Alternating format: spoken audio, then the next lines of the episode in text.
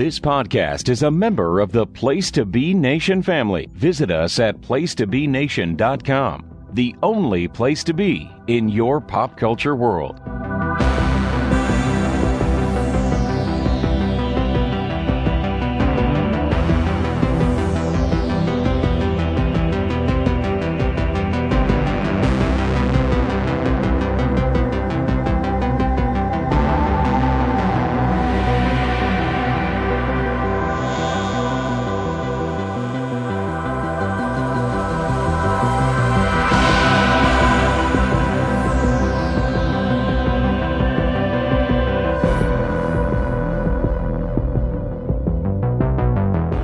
Listeners, and welcome to episode number 46 of the Glenn Butler Podcast Hour Spectacular. I am Glenn Butler, and it is the summertime fun time Stranger Things episode.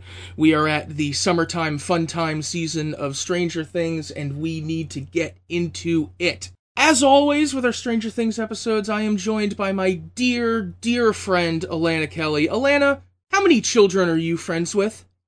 How many children am I friends with? That's great. I'm at least friends with my own children. I have two. That's very, very important. I'm happy for you. Uh, yeah, I would say that we're friends. I'm friends with at least one child that I know through church, but I think that's about it. Yeah, Steve definitely has an abnormally high number of child friends. uh, that that was they really leaned into that. Just so the listeners know, we are going to be skipping our traditional non-spoiler section the the whole season is up on Netflix and you've had a little while to watch it. We had enough time for us to watch it at least. So we are going to go right into talking about the entire season. Alanna, how do you feel about how this season extended the concept of the show? Do you think it did extend the concept, or do you think it kind of kept more to uh, well tread ground? Oh, yeah. Great question. I think it is not really adding that many new elements or new sources of tension. They are offering some different narratives like the the whole like the it's the Russians part um, is new but they're still talking about the same essential essential problem which is that there is a there's a, a sentient uh, creature that is coming from an alternate world and like comes through a gate um, and terrorizes humans and in the in this series, series three, the the Russians are trying to reopen it after Eleven went through so much turmoil to close it at the end of series two. But yeah, like the fact that the creature is sentient, uh, we already knew about. The fact that it can take people over and possess people, we already knew that. That it takes different forms. That there's like a maximal version of it, and then there's like little deputies of it. Uh, we we knew that as well.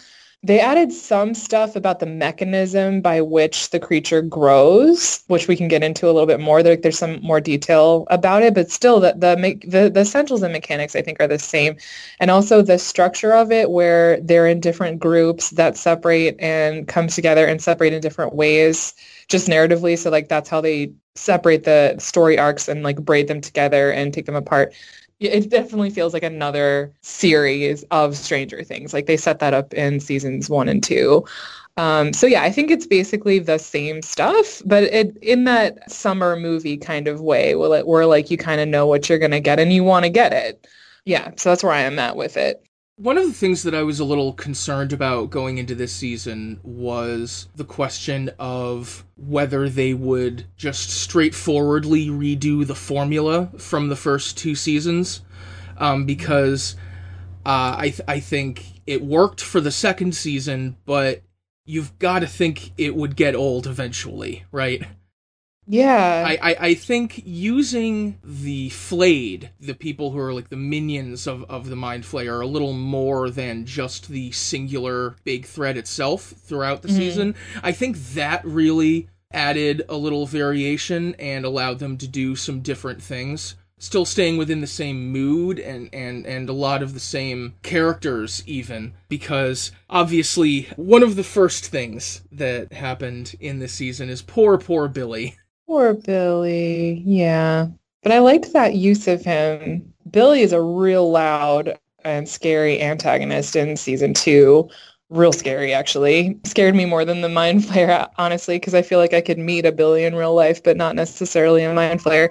We see Billy again right away in in episode 1. He's doing his Billy thing. Uh, he's a lifeguard at the pool, so and uh, all the all the mommies really like looking at him and can't wait for his shift to start and like you know, he's got sort of that 80s beauty. He's very tan and he has long, long hair with bleach in it. He always wears like a really nicely fitted pair of pants kind of thing, like peak 80s eye candy kind of situation. And he seems like a young adult. Like he's of age, I think. Like he's, you know, maybe like 19 or 20. Like I think he was a senior in high school in season two, maybe. Yes. I like to think he's of age because he like one thing that happens to him in the in the or that he does in episode one is like loudly proposition Mrs. Wheeler. But yeah, poor Billy is on the way to this date and he's actually like charmingly kind of nervous about it. He's like he's practicing what he's going to say to Mrs. Wheeler in a way that I found kind of charming against my will because I still was pretty anti-Billy from series 2 but yeah, he has the misfortune of having a car accident near the locus of um, the mind flayer trying to reassemble a body. And he gets into trouble right away and becomes a category of person that is called the flayed in this series. I th- I think him like practicing what he was going to say to Mrs. Wheeler like, on the way to meeting her. I think that was a little bit of an effort to try to emphasize that he's still somewhat of a child. I mean, he may mm-hmm. be like technically of, of age and everything, but he's still not exactly the the ladies' man that he plays at the pool. You know. Yeah. You know, th- there are some important ways in which he's still a child, and then he's taken over by the Mind Flayer. So, so it kind of emphasizes the one respect in which he would be a little more relatable and a little more sympathetic, especially coming off his portrayal in season two and the very end of season two, when when we started to get you know some some sympathy for him before he becomes this avatar of of the big bad for this year. And then I also think looking back on the content of the whole season that they are foreshadowing a little bit that Billy has some mom stuff. We learned that Billy was very close to his mom and he seems to have lost his mom, although they don't fully articulate it. And he's left with the father character that we met in season two and who we hear from very briefly in this season, who's very uh, hostile and abusive. Uh, verbally abusive at least, and also physically abusive. Actually, we did see that in season two.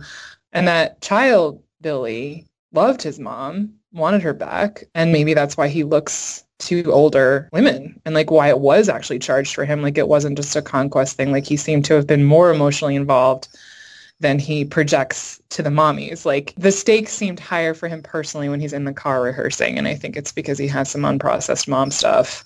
Oh yeah, ab- absolutely. And his whole flashback uh, with his mother on the beach and then with his father meeting Maxine and everything really emphasizes the cycle of abuse and the cycle of violence yes. that he's stuck into that we saw a little bit in season two and which is really used through his flaying as as sort of a metaphor for the mind flayer and, and, and in general the the upside down kind of continually encroaching on the world of the show due to the nature of television production it is cyclical and it's something that everyone has to be constantly on the lookout for and constantly vigilant about. Mm-hmm. Uh, in the same way as the cycle of abuse that that Billy is stuck in with his father, and that he visits on Maxine, and that you know screws everything up for everyone. Yeah, and makes makes him maybe a little bit vulnerable. And then that same thing sets the foundation for Eleven to try to be able to to to reach him in spite of his being possessed, which honestly I think was not quite fully earned and was maybe not my favorite story choice um in the finale she like like he he he's he's about to like basically feed her to the mind flayer and like she puts his hand on him and talks gently about this memory that she was able to see through her her superpower that she has. And he's like affected and like sort of a music soothes the savage beast kind of a kind of an idea.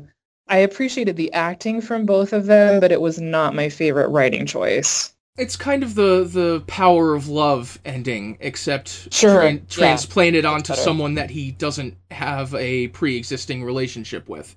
I mean, it would be if that had been Max, then that I I, I think I, I think your objection would only be more apt mm-hmm. because that would be stereotypical and kind of treacly. Oh, that's true. Although maybe maybe it's more unearned since it's someone that he has no relationship with. Really, it, it's it's odd. I think that's exactly it. Like, why does she have the info? We know that. We saw why she has it. But, like, why did it work like that? Unclear. And, like, I'm trying to recall. I feel like Joyce attempted to call Will back in a similar way, and it failed, actually. They were only able to excise the Mind Flayer from Will with heat and, like, torture and, like, not this emotional thing. So I feel like they sort of changed direction there. It wasn't quite right, but I, I, only did see the content of Series Three once, and it was or sorry, Series Two once, and it was last year. But I'm but I'm pretty sure I'm pretty sure like I'm pretty sure that that sort of gentle calling did not work with Will. So I was kind of like, why does it suddenly work with Billy? That doesn't that doesn't necessarily connect for me.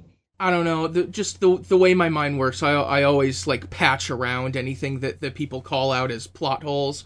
I mean, if you really want to get into it, I mean, the effect could have been weakened when they did trap him in the sauna and try to get it out with heat, and then you know there may have been a vulnerability there. If you want to just start assuming things about the plot. Oh sure, yeah. If you want to make it tighter through that, and I did I I did think the sauna test episode was one of the strongest of this series. I did like that one a lot. Oh yeah, totally. One of the things that Stranger Things really does very well, and one of the things that it leans on because of that, is the kids plotting against people that they don't have power over because they don't have power over anyone other than each other in some ways sometimes and can't physically overpower but by cleverness and by surprise you know they, they, they always have these schemes and sometimes by relying on 11 superpowers. Yeah. you know i, I suppose you know she actually does have power over people at times. Shall we shall we get into 11 actually? Our our dear dear sci-fi daughter Yes, would love to. Yeah, so I I still really appreciate the performance from Millie Bobby Brown. She's she's really great. It's interesting. I like what she's doing with her ability to speak because she still sounds a little bit stilted. Vocabulary is still a little bit limited because she's trying to catch up from being being essentially mute for 10 years or so. But I do see how like we continue to see her brilliant brain because she's like made so so much progress so quickly but still it's there that she's ever so slightly different even when her powers are not on display. I wasn't so in there's many many many hetero pairings that are in this show and probably too many and i don't feel a lot of chemistry between her and mike I felt it more when they were not trying to be boyfriend or girlfriend. Maybe that's just the power of UST. I don't know. But like Mike trying to be a boyfriend was pretty awkward and that forced some awkwardness out of her too. But I did really like the arc where she and Max were able to be friends. They kind of they did take pains to turn it because like there's a moment when we meet and I think when Max shows up in this series she she like loses control of her skateboard and Eleven catches it and there's like this one tense moment because when we saw them in series two they were Eleven was projecting hostility toward Max for being so close to the boys. Oh my god, I forgot about that. I'm sorry. Okay. Yeah, and it was very forced in series two and my least favorite element, I think. Because I was trying to make a love triangle where there wasn't one.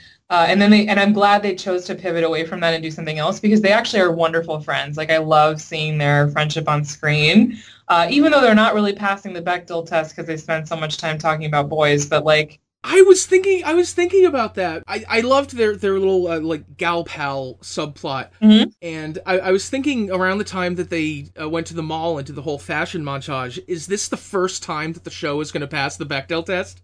Because previously the on, the only women in the show were Eleven and people's mothers, Joyce obviously, and I thought maybe was there something with Joyce and Eleven in season one that might have technically done it. But it's not a particular skill that the show has. no, it's not. Although I did appreciate that many of the new characters are women. Yes. plenty were dudes too, but like um, there are more women to talk about now. But uh, but I also wasn't as mad because girls of that age do in fact talk about boys. That's that's uh, hashtag confirmed. I was I was of that age, and that was what we wanted to talk about pretty much nonstop. Um, and then like, why are Max and Lucas a couple? Like they're not though. Like that was just that was a weird afterthought that was unnecessary what other things I liked about Eleven? Oh, I did like her wardrobe choices because they're wonderfully 80s. Oh my god, yes. She so got good. she got her look so right. Yeah, and like she has this half ponytail with a scrunchie, which is a look that I myself wore at that age, except that it was like 93 instead of 85, but like same same flavor. And then I love that that outfit that they uh, chose together in the finale. There's this extremely tense moment in the fight with the Flayer where he the Flayer knocks down a mannequin that's wearing the outfit, and for a half second it seems like he has struck her. That was awesome, and that was set up by the outfit, which I really I I liked that moment. And yeah, so the other thing going on with Eleven, uh, the main thing is her relationship with Hopper, and I like seeing Hopper settled back into being a father, although just as a human being in 2019, I'm kind of over the hyper protective paternalism guarding the daughter's sexuality thing. I kind of wish that he was more advanced, but then like the other argument there is that it's set in 1985, so sure.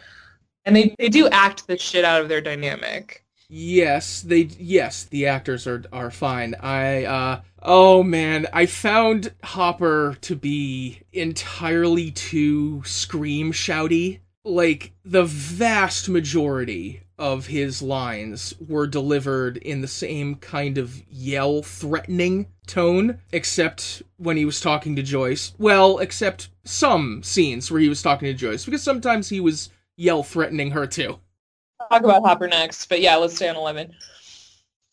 Yes, I agree about the slight awkwardness between Eleven and Mike. That might just be an effort to show how kids are awkward, and kids are incredibly awkward super awkward. That's true. That's true. It's not like it's not like uh, 11 and 12 year old and 13 year old kids are amazing at being couples. They're not.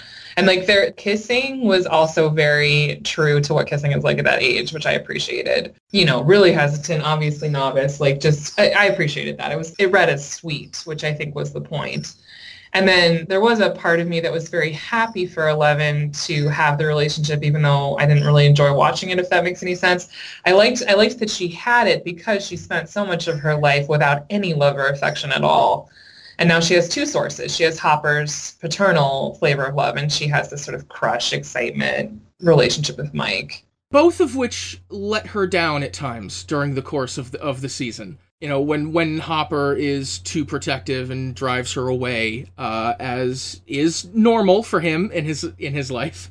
Yeah, he's kind of an overcorrector, our friend Hopper. Yes, and then of course with the whole scene with Lucas and Mike talking about how men are from Mars and women are from Venus. Yeah, that was also awkward and and I was not a I was not a an adolescent boy, so maybe that what maybe that is something that boys talk about, but it, it felt a little weird. But maybe it's like sort of a peacocking thing that boys do, where we're gonna like talk about how emotional and crazy women are. Like I, I don't know. I, I guess I've never I've never been in the room because I was a little girl, not a little boy. But yeah, like that as a source of conflict was also like kind of bulky and like not nuanced you know, like weird. I don't. It wasn't. It wasn't my favorite.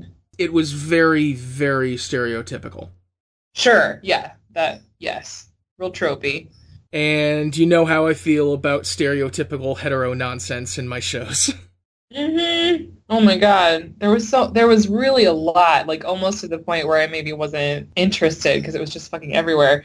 Just to like to some some more some more thoughts about 11 i like a couple of things that they did toward the end where she has she has such power but it actually seems a little bit different. And i actually i like the discussion. There's there's actually a wonderful moment that was very feminist in nature where where max is letting them all know that 11 is an expert on 11 on 11's ability which is like just an important reflection on what it what it is to be a person and have autonomy over yourself. Like they that that was a nice just brief thing that they touched on. I think it's at episode 6 or episode 7 mike trying to get 11 not to try things is not quite right it's a benevolent flavor of sexism actually.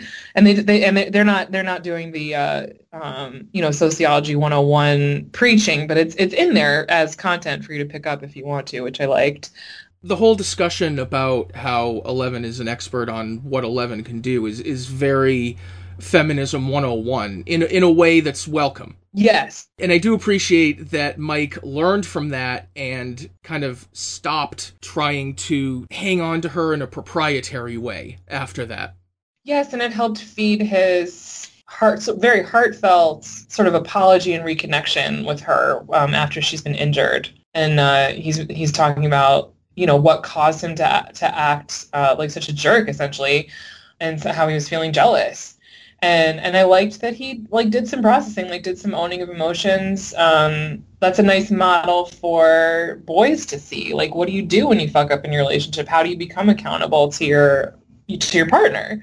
I that, that was actually nicely handled. I thought that was one of my the, an aspect of their relationship that I did appreciate and yeah, kind of connecting to, to, to, finishing up the arc for 11, um, I do like the idea that they have explored what it's like when she runs out of power because she gets the bite and so she has she has a piece of the Flayer in her body briefly and then it seems like her power is changed and then she gets very tired from the fight and can't and can't do what she wants and then later she's trying to generate power after everything is calmed down and she still actually cannot so it's kind of like, is she done being super powerful now? Did having the Flayer in her body kill off her power? It's it's not clear. It's still oh, it's open season for season four. Mike tells her it'll come back. I wonder if she's going to grow out of it, if she's going to pubesce out of it. But I like that she was not necessarily panicked about not being able to call the bear off the shelf she like tries to do it and she can't do it and Mike brings it down for her and she hangs on to it and says thank you. Like she doesn't she doesn't seem as distressed about the loss of power as I was expecting. I would have thought that would cause a little bit of an identity crisis or a fear, but she, yeah, she seems to be used to not having it for at this point several months because that part of the story is three months after the big fight. I, I didn't expect it, so I, I appreciated that. It's very nice acting from her throughout. I, I think the choice to depower her at the end was interesting in part because everyone else had to kind of improvise and make do without her powers, and because I had thought that the natural next step for season four or, or, or at some point would be for Eleven to be truly corrupted by one of these entities, and then suddenly they have to find a way to save her, almost like they tried to save Billy. I think that would be a natural next step or eventual step for the show. But I think it's interesting to go in this direction. I think that would probably become more of a crisis for her when the next big crisis hits in the next season. Like when when the next monster comes or the Russian demogorgons attack or whatever. Oh shit, are you just still on cooldown? Yeah, or someone else breaks into the mall and tries to open up the rift again. Oh, Jesus, yeah. Yeah. I mean, if you want to talk about symbolism, I mean, the first two seasons were rife with, with the symbolism of, of this world where everything is the same but also wrong, encroaching on small town America.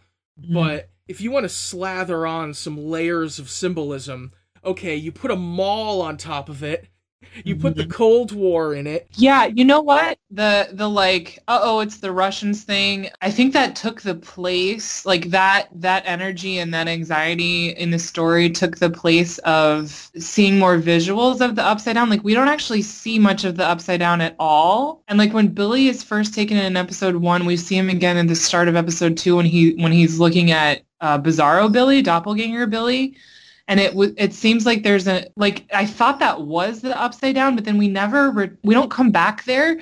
Instead, we see the bodies, but they're clearly in the chemical shed where the Flayer is like gathering its body together. So like that's not really the upside down. They kind of abandoned the construct of the upside down, and I really I actually really missed it because I really loved the visual of Bizarro everything. I loved the weird ash slash sloughed skin or whatever the floating material is that's in the upside down.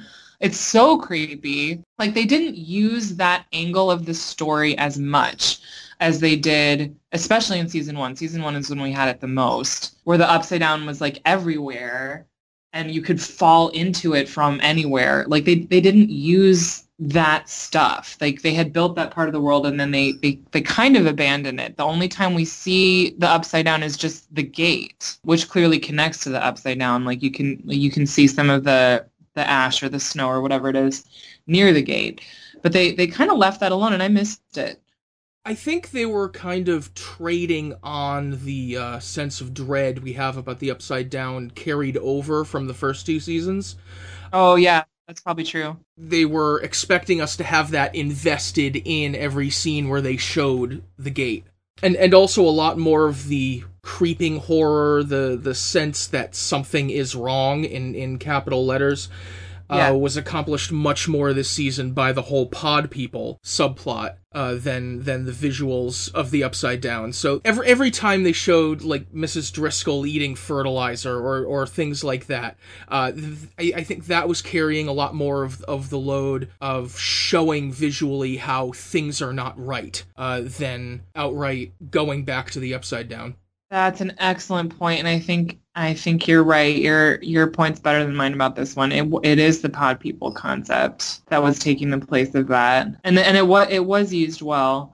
Another thing I want to touch on is the more prominent horror aesthetic in this series compared to the previous two. Horror is not my favorite genre, so I was actually not feeling it. It's more obviously in the horror genre. Like the creature's more gross now than it was and the way it's collecting its body is super disgusting.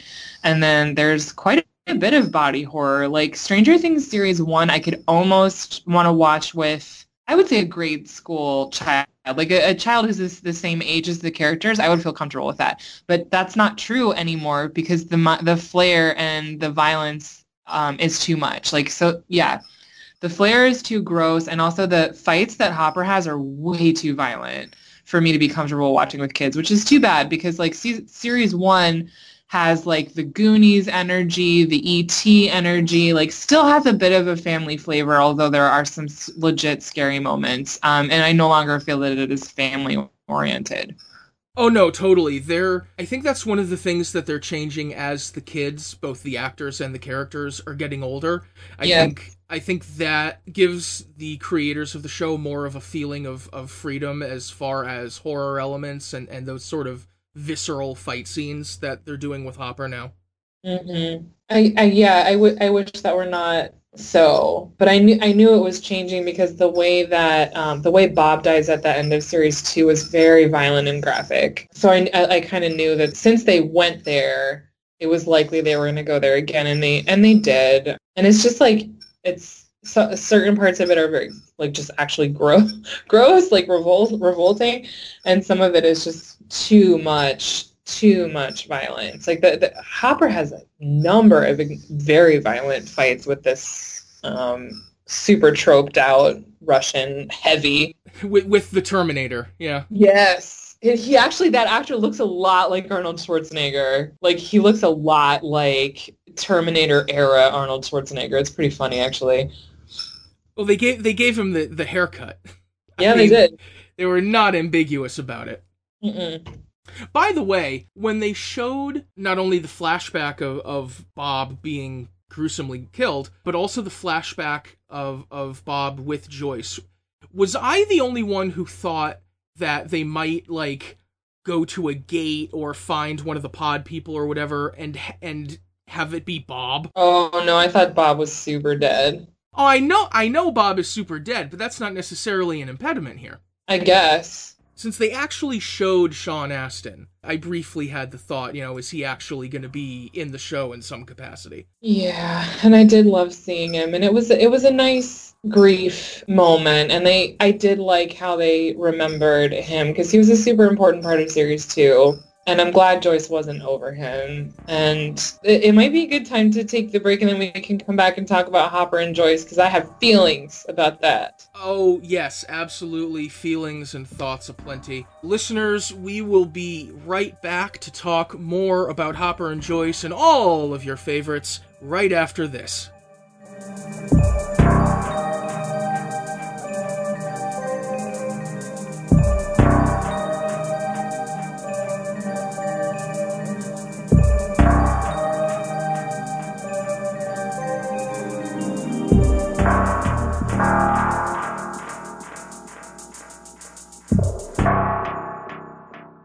Promotional consideration paid for by the following.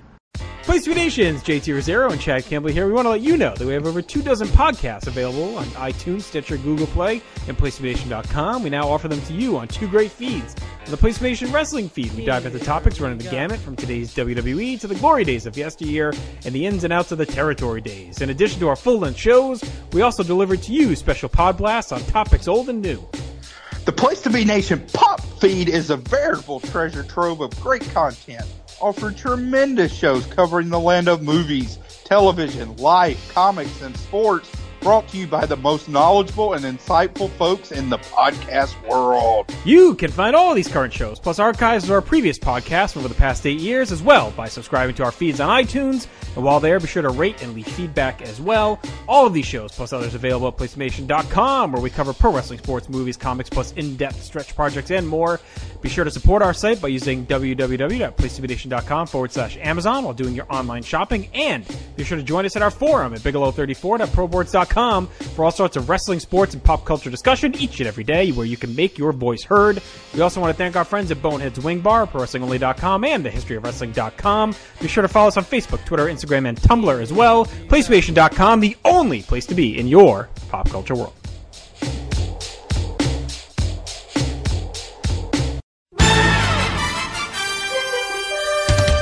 We've always got something new going on on the Place to Be Nation podcast feeds. Over at the Place to Be Nation pop feed, the Sarcastic Four continue their look at 1971 with the second of a three part episode of Marvel Age. On the 30th episode of Songs with Friends, Stephen Kelly paid tribute to 1994. The hard traveling fanboys continue Spider Man month with their review of the latest MCU film, Spider Man Far From Home. DC4U continues its celebration of Superman with a look at the classic Alan Moore Curt Swan story, Whatever Happened to the Man of Tomorrow. Geek and Sassy welcomes Tim Cable to recap season 2 of Stranger Things. Join Glenn and Scott to run down all the candidates in the coming presidential election in a new spectacular. That's the last episode of this show. On a new episode of the NBA team, Adam Murray and Andrew Reich reflect on what has been quite a week in the land of the NBA. Meanwhile, the greatest song of the 80s tournament continues. You can find it on Facebook or the Place to Be Nation Twitter. Over on the Place to Be Nation wrestling feed, in the 11th episode of Row 1 Seat 1, Ben Schatz Evolve, ROH, and more with indie star Curt Stallion. On episode number 130 of the main event, Scott, Nate, and Steve are joined by Sheriff Pete Schermacher to talk the G1 Climax, AEW, Impact, Evolve, and much more. JT and Chad open up the 1996 pay per view year with a look at the Royal Rumble on the latest Wrestling Warzone. Tim, Jenny, and Greg are back with a brand new Talkin' WCW as they look at War Games. Over at PlaceToBeNation.com, our tribute to the year 1994 is off and running with pieces on the Best Picture nominees at the Oscars, the 1994 World Cup, and more. Let's get back into the show. Let's get back into Stranger Things. Alanna, let's do it by talking about our dear, dear mother of all viewers, Joyce Byers. Yeah, so I'm I've been team Joyce since the middle of season 1. I really appreciate her and how she's depicted on screen and her mothering instincts. What I did not enjoy for series three is that they made Hopper and Joyce try to get together. And I that really bothered me because it's so obvious. And one thing I really specifically appreciated about series two is that they were friends. And I didn't like who Hopper was in his pursuit of her her responses to him I actually liked. Like I was still into how she was dealing with Hopper, but like it forced their relationship into a weird place. I think they successfully came back from it. But then they included that one of the ways they were considering coming back into a peaceful place or a strong relationship was her agreeing to date him. Yeah, I wish that was not in the show. Their friendship from the first two seasons did kind of fall victim to the show's maniacal pursuit of pairing everyone up pair everybody up. Yeah, like this show will not let anyone be alone. It's wild. I just love Joyce's energy so much. Mm-hmm. Like she literally sees a few magnets fall down, and the next time we see her, she's giving herself an education in electromagnetism. It it is amazing. That big stack of books is hilarious. I it was great, and then like yeah, she misses the date because she lost track of time because she was talking to the, science slash AV club person that we met from season one.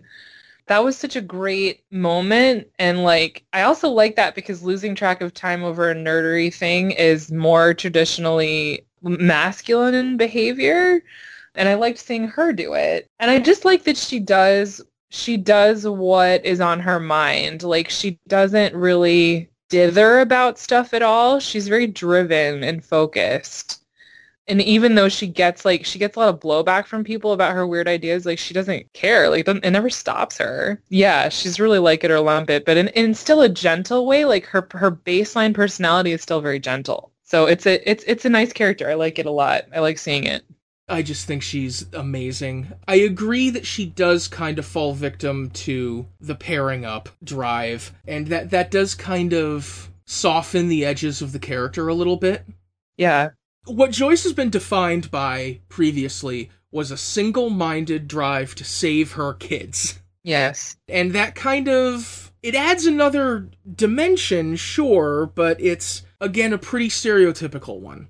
I, saw I saw a comment. I only read I only read one one uh, reflection piece about series three, but they said that Winona is a bit underutilized. And I actually I, I disagree. I think I think they actually do give her a lot to do. And especially now that now that she she has the kids back and she's she's on to solving different problems. But I think I think they gave her a lot of different things to do. But she does not act sexy or romantic toward Hopper. And I was wondering if the comment was that we were not seeing romantic or sexy acting from Winona, who has been used in that capacity before in her career.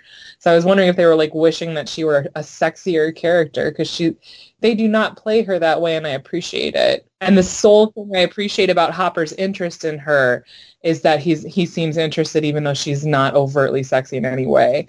I like that one thing and nothing else about it. Yeah, I'm trying to think of what that would even look like. Real weird is what it would look like, so I'm glad they don't. yeah, like I'm trying to imagine Joyce like getting dressed up for a date now, you know, like in a nice dress and a necklace or something. Yeah, like if she really was going to go on that date with Hopper. Yeah, just to really fem it up. Yeah, and like I see her showing up at that date with Hopper like in a t-shirt with wide leg pants because that's what she wears. yeah, basically so interesting. And it also it also makes her an interesting foil for mrs wheeler yes. um, who's very feminine and who is playing really a pretty thankless milf role uh, in this series. But she's still that actress is actually also very very skilled and she added a lot to her performance as well gave it more depth than was on the page. So I'm I'm glad that she got something to do other than the uh, plot line where she was flirting with Billy. I'm I'm glad that she got the opportunity to have that scene with Nancy after she's fired from the newspaper. Yes, that was a great scene. Exactly where where she's where she's giving her some confidence and really getting her back out and back into the plot of the show.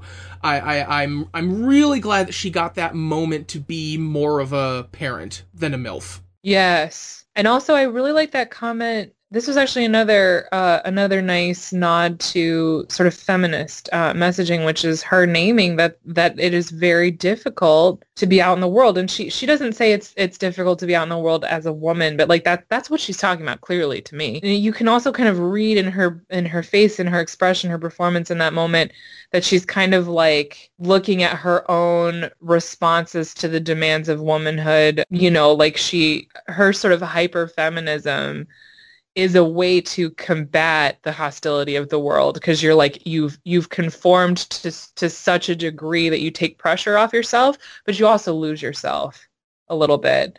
So she's like kind of offering like Nancy, like looking at my journey, like I, like I would understand if you do not emulate me, if you do something else, and like he, she kind of connects that to, to her naming that Nancy is very has a very strong character, very strong personality.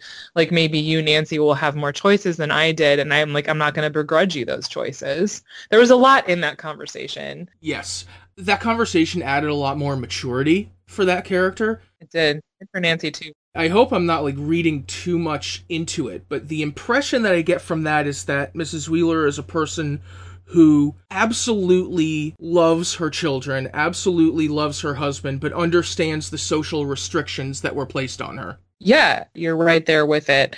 Sort of the the role of socialization and culture. Like it, to me, like it was just it was such a brief it was a fairly brief conversation, but it was like I, I really appreciated that. Also, as a and I, I wish I wish my own mom actually had been able to talk to me more about the demands of society and like whether or not we want to listen to them when I was that age or even younger than Nancy is, because I think Nancy is you know, Nancy is an adult too at this point.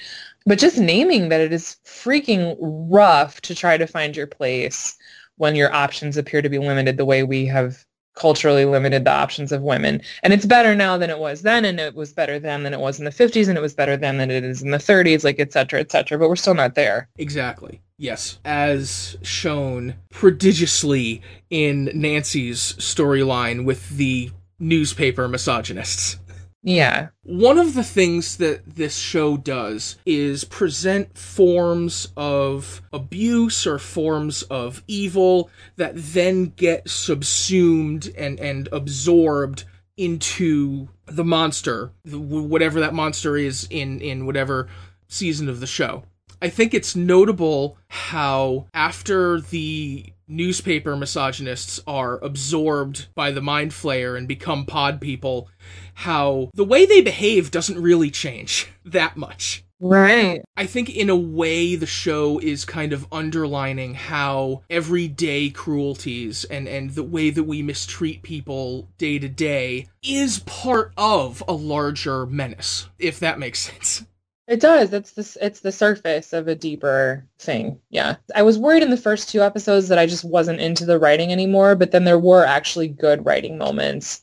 But there were there were there were more weaker ones too. Like I felt like the writing didn't wreck it, but there were more weaknesses in it, more reliance on tropes, more choices that I thought were too obvious this series than in previous ones. I still think the strongest one was season 1, and I'm apparently backwards from the opinion of the person I was reading last night who thinks that the three was the best, like the thir- third season was the best of the three. I, I don't agree.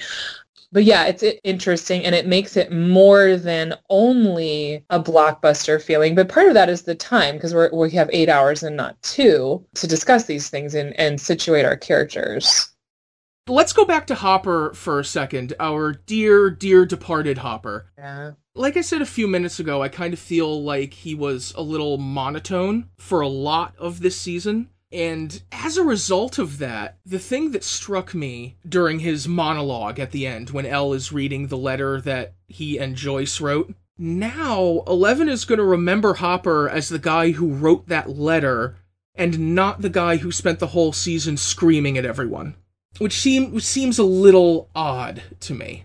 I was okay with it that the letter part it didn't it didn't seem false to me because like they showed his process of writing it like he's what he's pacing and it's like taking him a while to find the right words and like it can be it can be really hard to get in touch with the truth when you have so much expectation put on you. Like got he sort of backed into this new father role. Like he had had a daughter lost that daughter was putting it all on the line again, taking charge of Eleven, and then like he could feel he was mess he was making some mistakes and stuff. Like it, it it's it felt genuine that a man, especially a man who's who needs to be so outwardly masculine as the chief of police, like the like masculinity is coded as suppression of emotion. So like the idea that he would only be soft like in this like sort of excruciating process of spitting the words out into the letter that rang true for me and i also really liked the content of the letter itself. I thought it was pretty strong stuff.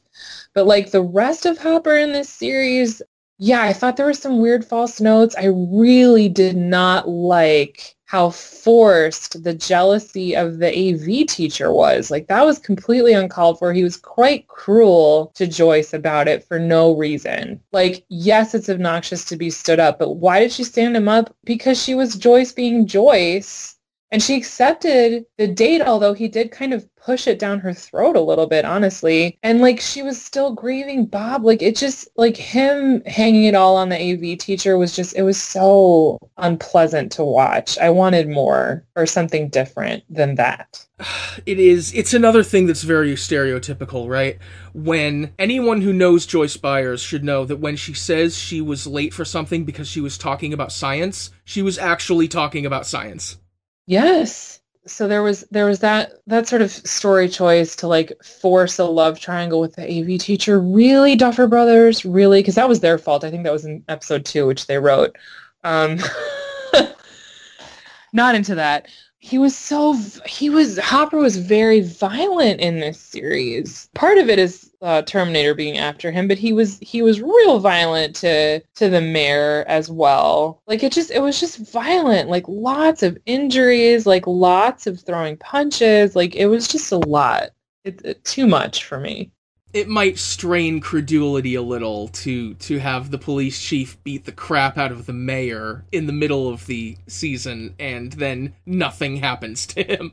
Yeah, although it did kind of it, it was sort of funny when Joyce was like, "Well, who are you going to call though?" Like I, I, appreciated that joke um, when she's like in the outer office with the mayor's secretary. Also, I really like that they cast Cary Elwes for that role. Cary Elwes was very good as as the biggest creep in town. Yeah, he's so good at being slimy. And I just like that they're like sort of collecting people whose heyday was the 80s to like tease us with. I, I appreciated that a lot. Because that, that definitely includes Winona Ryder. It includes Sean Astin. Like, it's just, it's, a, it feels like an Easter egg a little bit. He was good. And, and like the storyline with the Russians, like it, it was what it needed to be sorry, I'm bouncing. We were supposed to stay on Hopper. Are we are we good? Are we good on Hopper? I did see someone point out on Twitter that uh, Hopper was part of this season's most ridiculous sci-fi concept: a cop who doesn't want to break up a protest. Lol. Yeah, it's true. It's true. Uh, yeah, that was a little bit backwards from the way it works now. Oh, and I did uh, like just to just to sort of pay tribute and pour one out for the character. I really did love that moment when Joyce is trying to do the keys together and they have that that shared moment where she is going to go ahead and do it and she does it in a blazing moment of courage. And i like how we don't actually see hopper's body disintegrate we see the disintegration of the other bodies which then lets us know that hopper's body would have also disintegrated and then it's missing she can't find him. But i kind of liked not seeing it directly i thought that was a good non-obvious choice yeah, I think it was definitely a good decision uh, to to close on on Hopper with his um, sense of resignation and smile. He fully smiled at her too. Yes, finally. Yeah, right. It took all fucking season, but yeah, she does scary shit on a regular basis, and she her mannerism seems so delicate that that she would not actually be strong, but she does strong shit all the time. Love Joyce, as he said. She was willing to pay the cost, and that, and it was a, it was a high price for her as as far as far as Joyce goes, she is going to be an incredible mother for Eleven. That is something that I look forward to seeing as a new dynamic on the show for sure. Yes, me too. Yeah, because we had a beautiful preview in series one when they get Eleven in the pool and Joyce is helping her try to find Will. And she's so encouraging and so gentle and the exact opposite of Papa. It was so beautiful, actually, was moved to tears at the time that I saw it two years ago. It was so gentle um, but there was a an iron core to it. Like some people would be like so desperate at that point that they would have like pushed much more obviously been like, oh my God, fine. Like, you know, like adding more pressure to it because the stakes were so high. But she was like, she was a real, a real master parent in that moment for sure. She was the first adult that Eleven encountered. Well, she was one of the first adults that Eleven ever encountered who really understood that she was a child. Yes. I mean, there was the guy at the diner and then Joyce. yes. R.I.P. guy at the diner, gone but not forgotten. Absolutely. Let's move on to. It feels strange to call them the minor enemies of this season, but I guess they are. Uh, let's let's move on to the Russian conspiracy. Yeah, I mean it's Nothing nothing we haven't seen before. I mean, they very explicitly call it out as Red Dawn early in the season. hmm I didn't mind it. It didn't feel super necessary. Like before, it was G-men protecting the Upside Down Project, and now it's Russians. So sure, I guess. My favorite byproduct of that was for sure Alexei or Alexei. I'm not actually sure how to say it, but the the scientist who they kidnap and is then you know kill, killed as a traitor, unfortunately. But yeah, I liked I liked his whole thing with the Murray character, which is brilliantly played by that actor who's so good at being disagreeable that whole little vibe between Joyce and Hopper and Alexei and Murray, um, I actually I liked them together. That was fun for me. Yeah, and I like I liked his scientist, and I liked I liked him trying to do the thing with with the Slurpee, like get me the right Slurpee favorite flavor or else. And then actually that does lead me to one final thing that I enjoyed about Hopper, which was that Hopper said that Alexei would not actually leave because he couldn't leave and then it seems like he's wrong, but then actually he's right. I really liked that. That scene was pretty fun because it because it like threatened to subvert itself about three or four times. Yeah, and then just play, and then and then just played it straight, exactly like as Hopper said. It, that was deft. Yeah, it was very satisfying, and it also it made room for Hopper's expertise as a police officer, which were which were more on display in other series um, than they were in this series. So yeah, I liked I liked that moment.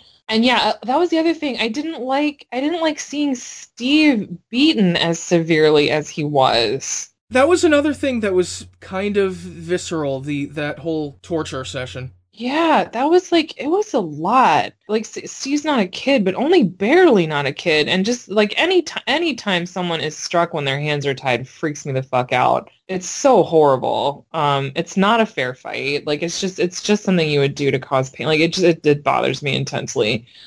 So yeah, was not was not as into that.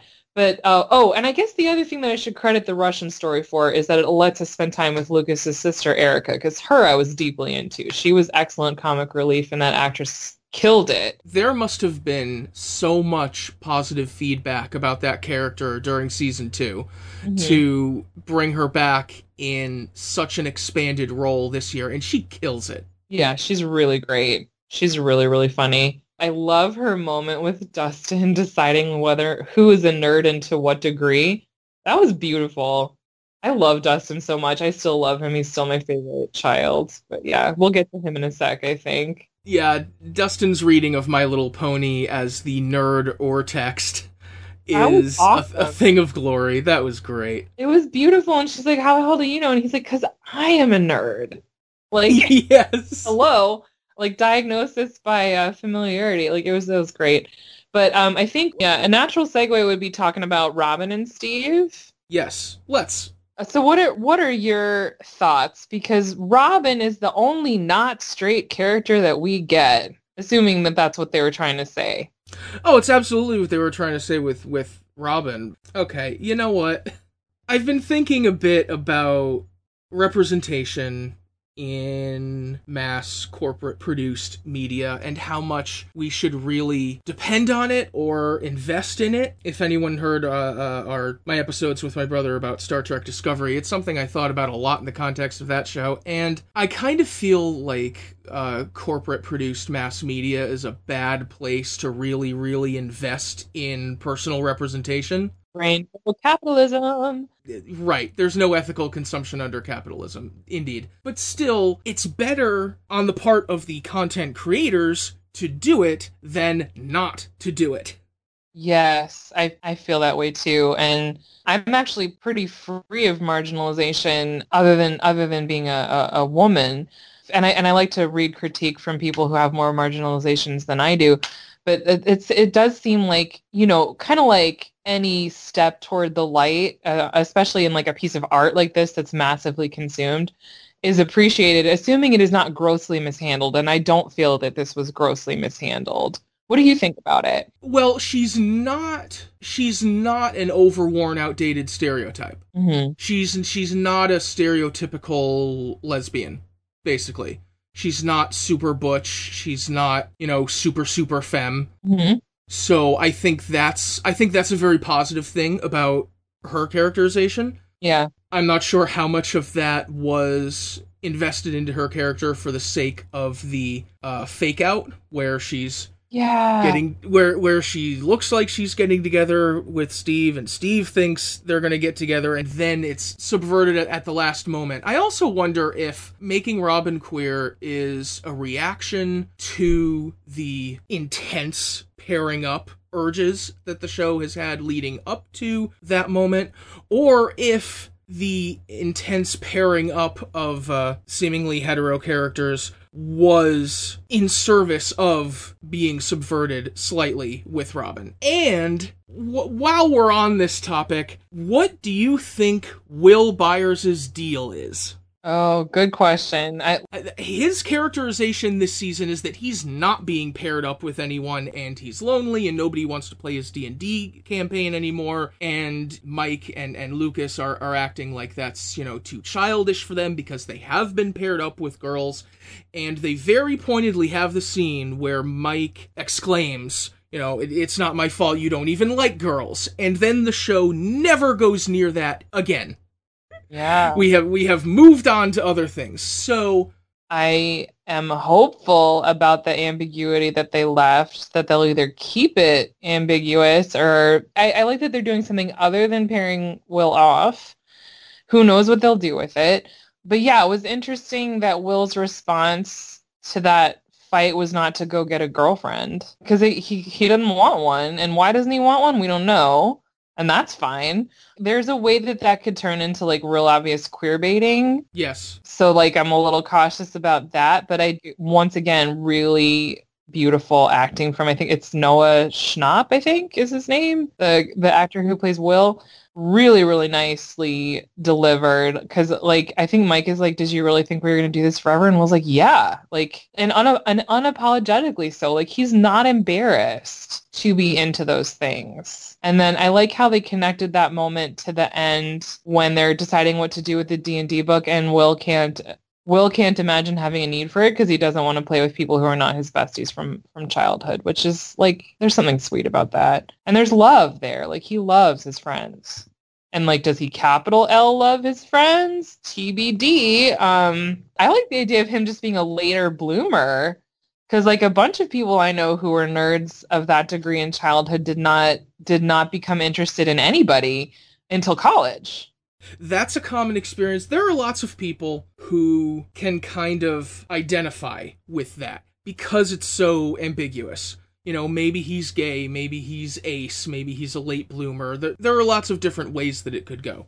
Yes, many different ones. It definitely made a nice sort of breather from the relentless heteronormativity because it was fucking relentless for sure. Yeah, so pivoting back to Robin, sort of connecting to what you were saying before about what is like what is that story point in service of? Like I also wonder when they decided to do that to the story. Did they know that when they wrote her or did they write her as a love interest for Steve and then change their mind? There's two different ways to think about that. There's the they decided in episode seven that that this was going to happen and then made it happen. And then there's the other one, which is that they knew from the start, but they also were making her a very complex queer character and that the most important thing about her is not her queerness. So she's she's spared being tokenized, even though she's the only queer character in the show. It doesn't feel like tokenization because there's many other interesting things about her humanity besides that she happens to like girls. So I like that depiction where queer people are not like their their sexuality is not like floating around on top of their heads as they walk around in the world, right? Like there are other things going on besides who do you who are you attracted to? So it actually works either way, whether they decided in episode one or in episode seven to make her queer because her her disclosure moment to Steve still works. It didn't feel completely out of left field. It just felt like a response to where Steve was taking their, you know, was trying to take their relationship. What do you think about that? I think it was a, a perfectly respectable decision to have her sexuality be like pretty much the last thing we learn about her. Yes, yes. Great way to put that.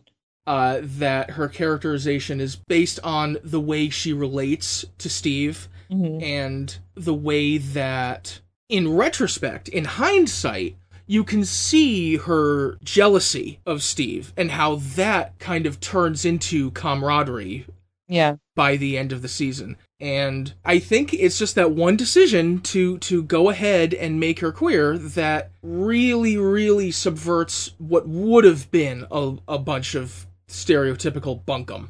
Yeah. And makes the the same things that would have been stereotypical and boring instead kind of shading in her character. I, I think in retrospect that works better than I gave it credit for at the time.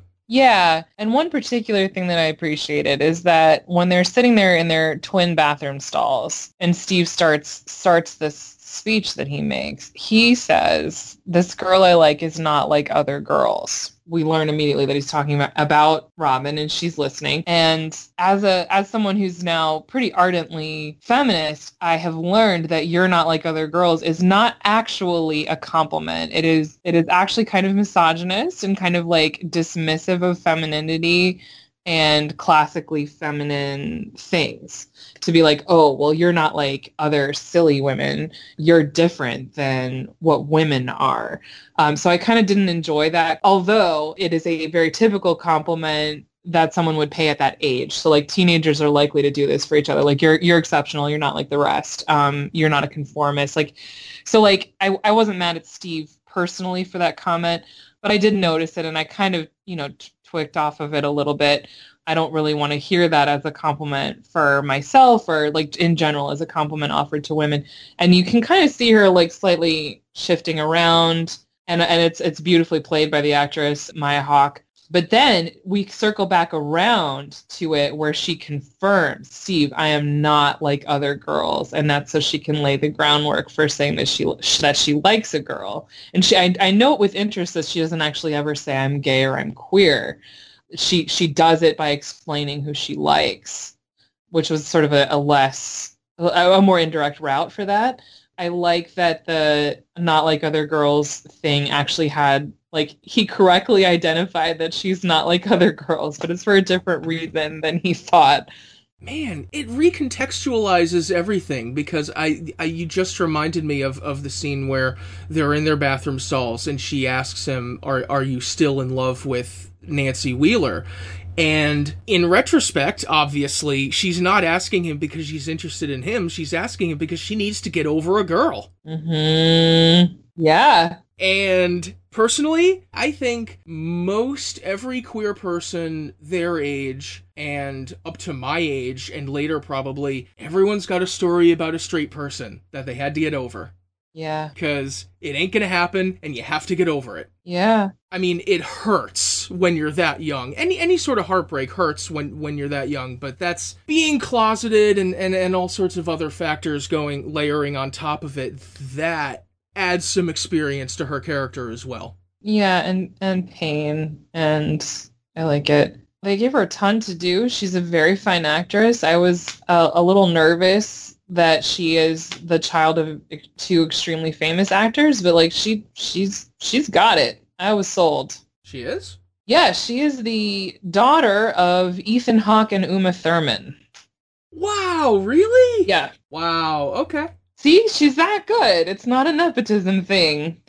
No. And I especially I enjoyed understanding her face as being genetically connected to their two faces. But yeah, it's it's good and she she plays great off of Steve and that I think it's time to shower Steve with some compliments because that actor continues to improve and get better and they write better stuff for Steve and I I Steve Steve time was among my favorite time this series. Oh man, the interplay between Steve and Dustin is always great. The interplay with Steve and Erica was was great. Yeah. Steve Harrington Steve Harrington won a fight. Yeah, and it like some of his stuff reminded me of it's reminding me of, us of stuff from the 80s on purpose, but like it reminds me of the Breakfast Club, the kids processing their high school roles together and like Steve reflecting on some of the sort of bullshit that comes with popularity, like kind of helping unpack why he would like not talk to Robin during school, but now they were sort of forced together and how maybe they could move past that and it's like this whole other set of rules and like he would have gotten in trouble with some other friend if he talked to someone who was too unpopular compared to him and like just shedding light on that bullshit. And it's all very nicely done by the actor uh, joe keery i think his name is. He gets a lot to do and he is friends with a lot of children. I do have one question though which is i do not remember when steve and dustin became so close. Is there a thing going on with them in series two that i forgot Uh, yeah, they they wound up together uh, toward the end of season two. I remember Dustin asked him if he still had the bat with the nails in it. yeah Uh, that that was when they were trying to attract the um, demo dogs to the junkyard. oh okay and they got they got close Yeah, because at the end of season two, uh, Steve told him about the Farrah Fawcett hairspray. Yes, that's right. That's right. Okay, thank you. That helps a lot. But they are they are adorable together. Like his thing with with Dustin is so cute. Solid work from that character. Nice nice development. I was into it. His sort of listening to her story about liking a girl and his response to it was very nice and I think not over or underplayed. I think it lined up with his character too. That he was like so far past his stupid popular friends who were so shitty in season one when they decide they're gonna like punish Nancy for liking Jonathan, that that whole bullshit that happened in series one, like he he's so far past that. Even though he's in the process of currently being rejected, he can keep it together, still listen to the other person, still appreciate everything that he was appreciating about her before, but just like be basically that's what it looks like to gracefully get friend zoned because like that thing is never going to leave the realm of friendship and like was Mhm. still ready to be friends like that that's what you should do when a woman does not want to sleep with you steve demonstrated it really nice Yeah, ab- absolutely. You should be friends with her if she's an awesome person to be friends with. hmm yeah Um, oh my god, imagine telling season one Steve something like that. It'd be spray painted on the nearest building immediately. it would be yeah so he's grown a lot he really has and he's able to see that too and i like i like what he's doing since he didn't get into school taking you know taking that job that's something i didn't do that directly but I I took some time off in college to work retail to kind of try to get my head on straight and figure out what i wanted and it it reminded me of that i worked in a mall in fact It's also a very Gen X thing to do as well, right? yes the journey to get one shit together yeah it is Yes. So two other pairs that we should probably hit. Yeah, Nancy and Jonathan, and then Dustin and Susie. Who's first? oh, I'm still kind of disappointed that Nancy and Jonathan are together. I, th- I, I I know think what that was- for. that was so forced in in season two, and it's still it doesn't really work. I think They don't have chemistry. They really don't. They um not really. they kind of make it happen a little bit when they're saying goodbye in the finale. Like uh, Jonathan has a very nice look on his face saying goodbye to Nancy. But yeah, it just it, it feels forced. But I guess it's like actually they they may be making a more conscious joke about it than I even gave them credit for when they say that they they have shared trauma binding them together and that's kind of it.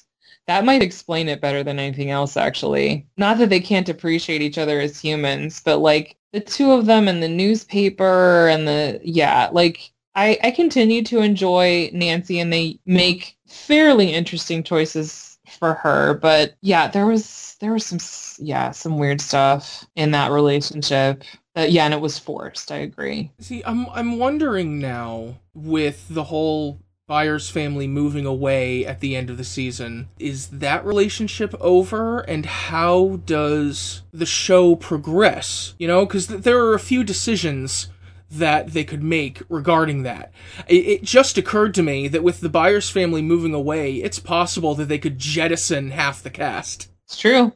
and just follow Joyce and Eleven and and Jonathan and Will to you know wherever the Demogorgon shows up in the next city, Yeah. which would be a wild change for the show, but it's possible. Yeah, we've seen shows change venue, like Weeds changes states uh, in season five to interesting, maybe not 100% successful effect. I don't know what they'll do with it, and I- it's interesting to argue about which set of characters is more interesting because, like, I would for sure miss Steve and Lucas and Erica and even Max and um, Oh God, that's that's that's right. What am I talking about? You can't get rid of any of the kids. yeah, I can't get rid of the kids. Yeah. No, no, no, no, no, no. Interesting. So Will keeps clutching his neck. So is there still molecules of Demogorgon in there? Still molecules of Mind Flayer? It seems like there is. So then it's going to be like, we'll see what happens.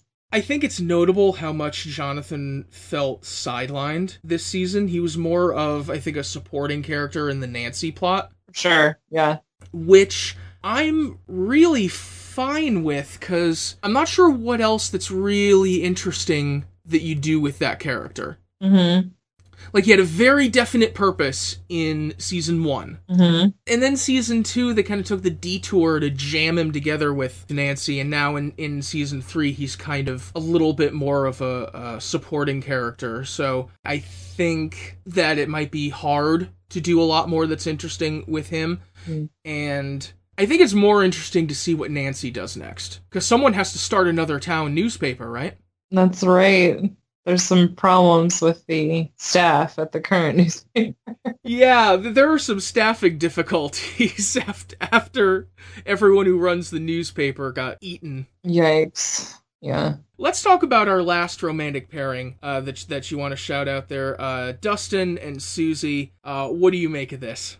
Well, I deeply enjoyed that every single thing about that made it seem like my girlfriend is from Canada, fake girlfriend. And then I just so deeply enjoyed that she existed. That was a very pleasant turn. And it's very Dustin. Dustin is so truthful and earnest, but he's also an adolescent boy. And like, I would 100%, like, I would 100% understand if he had made up a girlfriend, especially when two of his best friends have girlfriends like I would get it and forgive him for it and understand it as like part of the navigation of adolescence. But instead, he comes back and it turns out his loud adoration of Susie has to do with the fact that there is a huge, hugely nerdy girl out there in the world with her ham radio who loves Dustin. And I love it that was a really well done kind of you catastrophe toward the end when he finally manages to reach her to get Planck's constant. That was it, it was it was very satisfying. It, it was great. And it's another relationship based on the most important thing, science. Yes.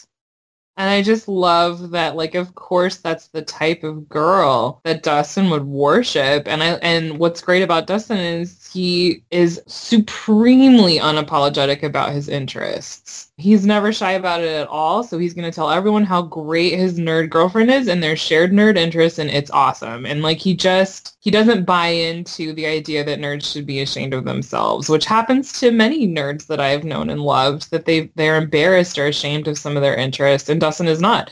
And he loves this very nerdy girl unapologetically. And she is a she's a hot nerdy girl very nerdy. And i love to see her like and she was just right like she she had a cute face. So dustin describes her as like spectacularly beautiful dream woman.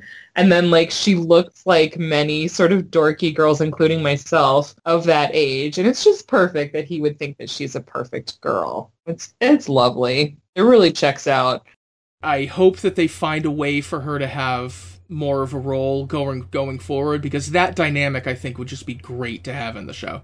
It was, although I would prefer it with slightly less singing. I liked that they sang, but they sang for too long. They spend so much time doing it. What the fuck? Although they both can sing, which I note with interest. Just one more comment about Dustin is that like the actor has that um, unusual uh, dental deformity, so Dustin does too. And I just like how they're still making it like they're just gently normalizing it by like, yeah, I have this thing and that's how I am. Still into it, and he's he's such a cutie. I and he's hilarious. He has great comic timing. So shout out to Gaten Matarazzo, I think his name is. Well, as as we wrap up, I want to shout out one scene that is rife with symbolism and that, of course, is the kids using their 4th of July fireworks to attack the monster. Oh, okay. There is just so much there, isn't there?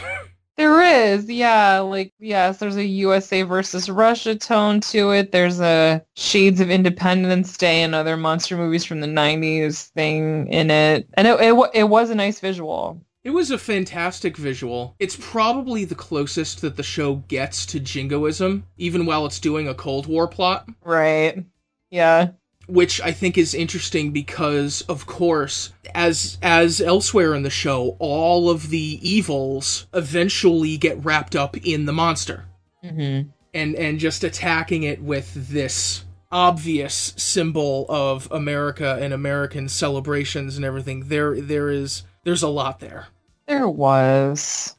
Thank you very much, Alanna, for being with me today. Uh, do you want people to contact you, or is there any place you would like to send people on this internet of ours?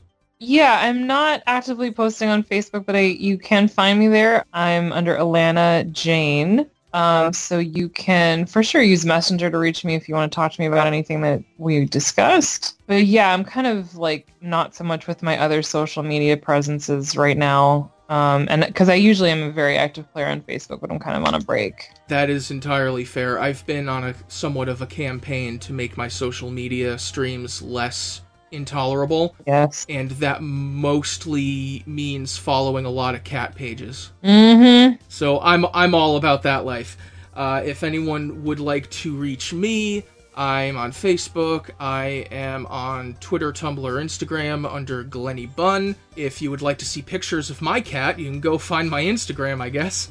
I also write the Wednesday Walk Around the Web, a weekly link roundup of articles and pages that I find uh, intriguing or informative or funny in some way, and I hope you do too. Find that every Wednesday morning at 9 a.m. sharp at placetobenation.com and check out other things on the site and on our podcast feed. Thank you again, Alanna, for being here. Thank you, listeners, for being with us. We will see you next time.